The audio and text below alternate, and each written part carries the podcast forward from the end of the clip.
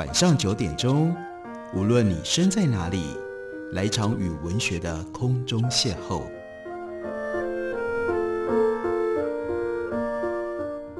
杨照谈书，邀您一同遨游文学世界，认识古今中外的经典之作。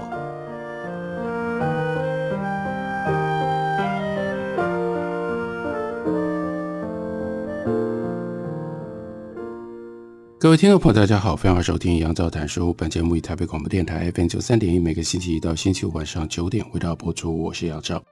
在今天的节目当中，要为大家介绍的，这是立旭出版公司的新书，书名叫做《财富大思考四大课题九堂课》，作者呢是叶仁昌先生。我们在节目之前曾经介绍过叶仁昌他的另外一本书，同样是立旭出版公司所出版的，那个书名是《大师眼中的金钱财富的伦理》。在两件事情上面，我们看到清清楚楚。叶仁昌今天为大家介绍的这本书，就是上一本书的延续。第一个，它仍然是探讨财富的；第二呢，在探讨财富的时候呢，运用了很多经典当中，也就是人类历史上的各种不同的大师，他们在讨论财富的时候所提出来的观念以及字句。这本书的副标题叫做“四大课题九堂课”，我们就先快速的从目录上面了解。叶仁昌希望用什么样的四个面向来探讨财富？第一个呢是财富的追求动机，第二个呢是财富的谋取之道，第三呢是财富该如何运用，第四也是在书中相对最为复杂、面向最多的呢，那是财富的分配正义。所以用大白话简单一点说，那就是人为什么要追求财富？人应该追求财富吗？接下来，如果你要追求财富，这个财富呢，有没有正当的手段和不正当的手段的差别呢？接下来是，如果你真的得到了财富，累积了财富，你应该要如何使用？那第四个部分，这是从个人的角度扩张到集体跟社会的角度。那在我们要如何看待？为什么有一些人有钱？为什么有一些人没有钱？这种分配当中，什么样是公平？什么样是正义呢？我们可以从财富的追求动机开始。也就来体会叶仁昌希望给我们带来一段什么样的思考思辨之旅。例如说，在开头的时候，他就说：“让我们来谈财富的追求动机。”笔者就是叶仁昌自己，始终记得女儿到纽约两年多之后和我的一次视讯通话，他雄心勃勃的要成功致富，并且滔滔不绝的描绘未来对自己事业的愿景。当时的我为之一愣：“这是我女儿吗？我有没有听错？”我经常教育孩子感恩知足，钱只要够用就好。而如今，是否我的女儿已经染上了资本主义的拜金风尚呢？我带着忧心，却没有继续追问，去探寻她的价值观在纽约受到了什么样的冲击，又经历了如何的改变。因为老实说，这个老实说非常的重要，也就是彰显出叶仁昌写这本书的一个真诚的动机。我自己也很犹豫困惑，对于致富。到底在动机上应该要淡泊轻看呢，还是应该要积极进取？是看他如浮云，甚至追求放空的清贫极简呢，还是应该要抱持着对于致富的渴望，某一种使命和雄心？我相信很多人在对待财富，如果深夜只有一个人冷静的思考的时候，你大概也都曾经产生过这种困惑。这本书就是在记录来自于仕途。借由各种不同的大师跟经典，他们的智慧来帮我们探索，来帮我们解开这样的困惑，可能会有一些什么样的答案。所以叶仁昌提醒我们说：“你不要小看这个课题，因为它不是一个自然而简单的选择。经常许多人对致富的淡泊轻看，其实只是出于无奈，因为受限于地位、角色、能力跟背景等等诸多的因素，被现实所迫。”然后呢，你只能够挣来这么一点钱，那你能不淡泊轻看吗？事实上，就在台湾，乃至于经济停滞的若干社会里，许多人对于致富缺乏雄心，无宁是普遍低薪和缺乏机会下的一种落寞消沉。像我们现在非常流行的小确幸的口号或者是想法，其实也不是那么样简单。为什么要追求小确幸？每一个人会有不一样的动机。有的人的动机，也就是在经历了长期的挫折，感觉到自己再也找不到比较高一点的薪水，然后呢，可以比较成就感的工作，因此退而认为说，那这些我都不要，本来就不是我要的，我只要小确幸就好。但也有另外不一样的人，他们有不一样的动机，他们可能是看不惯，也不想跟别人都走同样的路，所以他希望能够有一个安适自在的这样的环境跟生活。那是他们自己概念底下的小确幸，小确幸都不是那么样简单，它背后牵涉到非常非常复杂的动机跟追求，而这也就是叶仁昌这本书的起点。他希望透过他自己哲学的训练以及长期累积阅读这么多著作，整合出来的一种途径，来认真的思考。例如说，为什么我应该要积极致富？所以他就特别采取了这样的一个立场，在。第一堂课当中，他要从正面来辩护为什么应该对财富积极的进取。那积极进取财富，他所提出来的第一个理由，我们可以跟着一起来思考，那就是阶层、职务和身份上的需要。他又提到了他自己生活上面曾经发生过的具体的事情。二十多年前，我曾经安排去意大利体验欧洲的古迹和文化，没有想到在出发之前。被我的年迈的母亲碎碎念，说你钱太多了，开不了啊！为什么要花这么多的钱去意大利呢？但是惊讶之余，叶仁昌说，我能理解以母亲的人生跟背景，无法体会我身为一个思想史的学者，在我教书跟写作上的需要。在他觉得这种庞大的开销根本就是浪费，但在我却认为是为了将角色功能扮演好而不可或缺的。所以接下来很重要的，他引导我们去思考，个人跟角色是截然不同的两样事情。他引用了马丁路德的一段话说：“一位主人或公侯不应该也不能贫穷，因为基于他的职务跟身份，他必须拥有这些东西。如果我们都成为乞丐或一无所有，这个世界就无法持续下去了。”这可不是一段平常的话，其中有很深刻的道理。首先，作为一个主人或者是公侯。你除了要顾养自己的父母妻小之外，你还有众多的仆从跟大小官吏的家庭也要你来照料，不能因为你个人对财富的淡薄轻看，而致使这一大群人口跟着受累匮乏。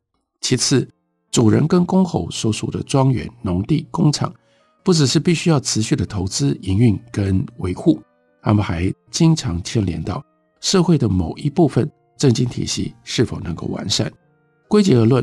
作为一个主人，或者是作为一个公侯，你是有记得角色上的社会责任的，这密切关系着世界是否能够持续而正常的运作，你就不能够没有可观的资财来指引相关的必要开销。你可以有个人的财富哲学和偏好，但不能罔顾所导致的社会结果。也是在这里，叶仁昌另外提到了古老儒家的看法，儒家的智慧。或者是儒家的价值观。具体来说，无论你是公侯伯子男，或者是你是君卿大夫世俗人，举凡雕镂、文章、服服、宫室、车马、服饰、器用、饮食等等，都有各自不一样的基本的需求。所以儒家呢，他们反对排斥墨家、许行、农家这种一律清贫简朴的平均主义的主张，认定各个人的生活条件跟需要。会随着你的不同的阶层、不同的职务跟不同的身份而有高度的差异。儒家更别出心裁地提出了一种高明的见解，要求将财富的合理范围以及合宜的生活方式界定在社会阶层、职务和身份的等级线上。古老的儒家就把它称之为叫做礼，礼貌的礼。那如果你背道而行，那就是失礼了。荀子明确地指出，所谓不美不视之不足以应民也。不富不厚之不足以管下也。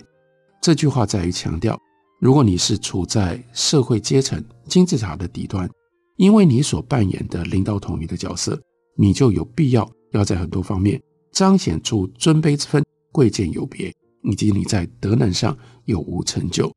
对于那些拥抱亲民主义、简朴哲学或者是社会平权概念的人来说，这一切太过于阔绰。多余而浪费，而且是建立在民脂民膏的阶层特权。但是从儒家的角度来看，你要守住其中的分际，不要过度跟逾越，这反而是中庸之道的一种实践，因为能够恰如其分的在外显现出，反映了阶层地位和身份角色，有助于社会整体秩序的维系、和谐以及稳定运作。这里他又用了，其实是孟子在反驳许行的时候的论证。他说：“不服气的人可以想一想，那如果依照墨家或者是许行所主张的，天子应该要穿破衣服，应该要穿木头鞋子，应该要头戴斗笠，还要跟百姓共耕，自己种菜，自己煮饭，那你还干嘛让他去当天子呢？那你直接就让他是工农就好了，因为天子的统治的责任跟他的外表，包括他的殿堂，包括他尊荣地位的显现，是密切的结合在一起。”所以从这个角度来看，有一部分的人为了阶层的需要，你应该要积极的追求财富。不过附带单数是，如果从这个角度来看，你就要有角色扮演上的必要的考量。这样的一个衡量指标，在应用上要谨慎于其中的界限跟分际。一方面，许多人的基本需求不可能只局限于基本温饱就够了，但另外一方面，也不应该超过阶层。职务跟身份角色扮演的必要，不然就变成了贪婪和骄暴。这是第一个理由，为什么应该积极追求财富？那第二个理由是什么呢？因为财富可以帮助我们排除支配，让我们拥有选择的自由。叶仁昌要用什么样方式来为我们呈现积极致富的另外这个理由呢？我们休息一会儿，我来告诉大家。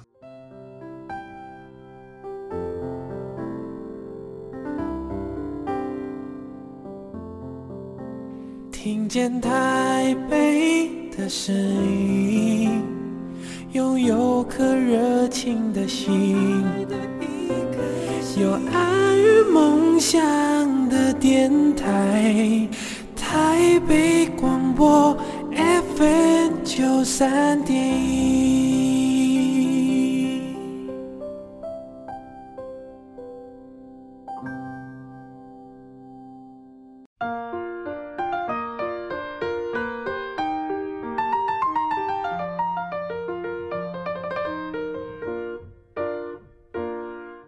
感谢您继续收听《杨照谈书》，本节目以台北广播电台 FM 九三点一，每个星期一到星期五晚上九点，为大家播出到九点半。今天为大家介绍的是叶仁昌的《财富大思考》。在《财富大思考》当中，他提出了四大课题。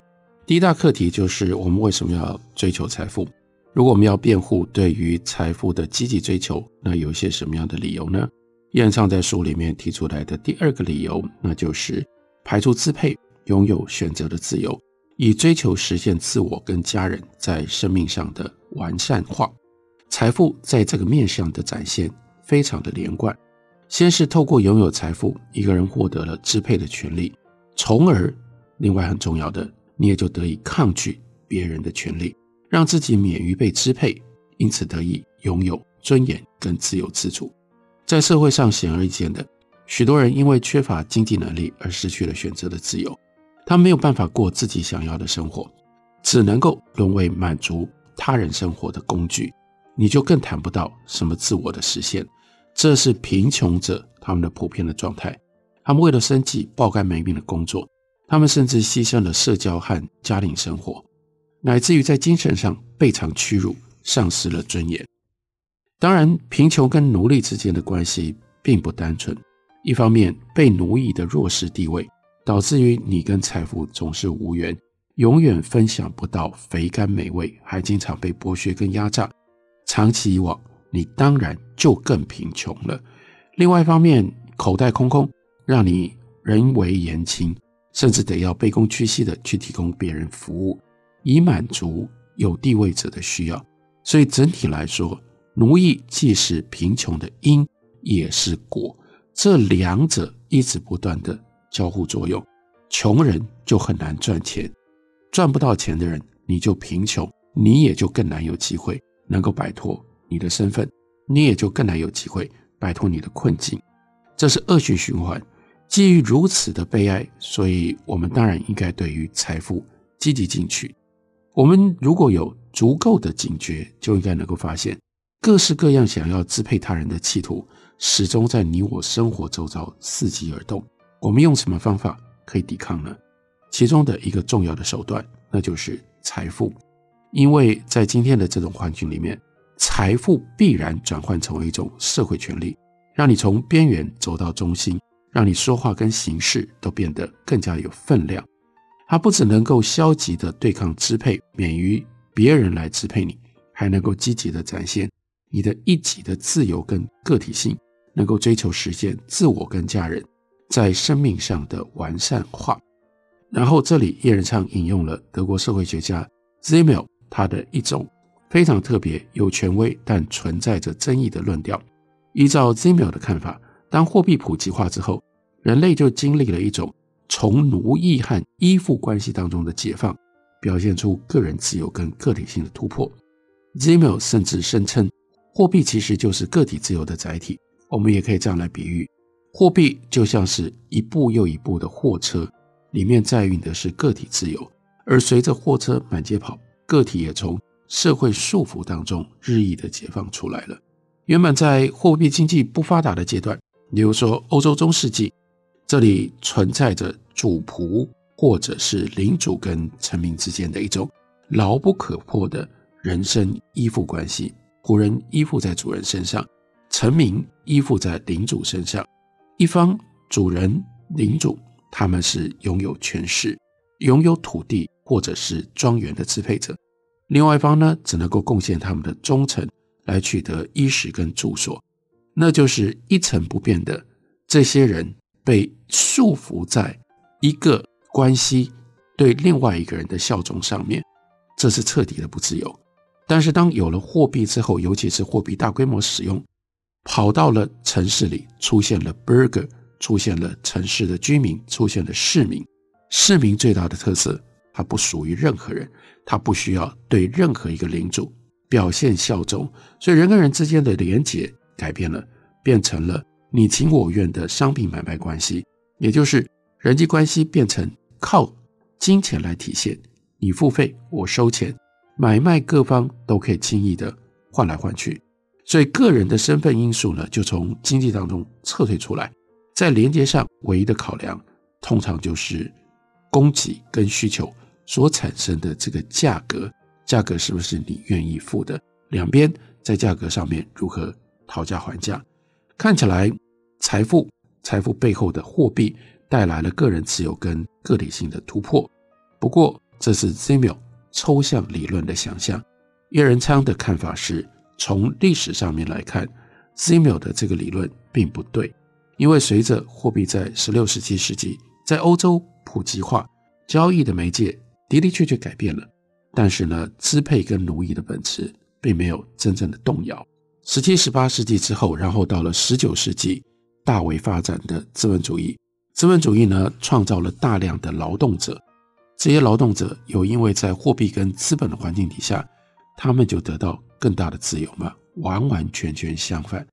他们被支配跟被奴役的情况更加的严重，所以再来，我们来看一下英国哲学家 John Locke 他的洞见：货币的普及化带给人们一个巨大的机会，就是呢，你可以尽情的去扩张跟累积你的资产，因为在过去的实物经济底下，你不能囤积这么多的物资，因为它会腐坏，它会贬值，它会失去了它交易上面的作用，但是呢，现在一切都可以诉诸于货币，货币有了巨大储藏价值的功能，因此呢，在货币的体系里面，人们就有了更旺盛的动机，垦殖更多的地产来大幅增加财富。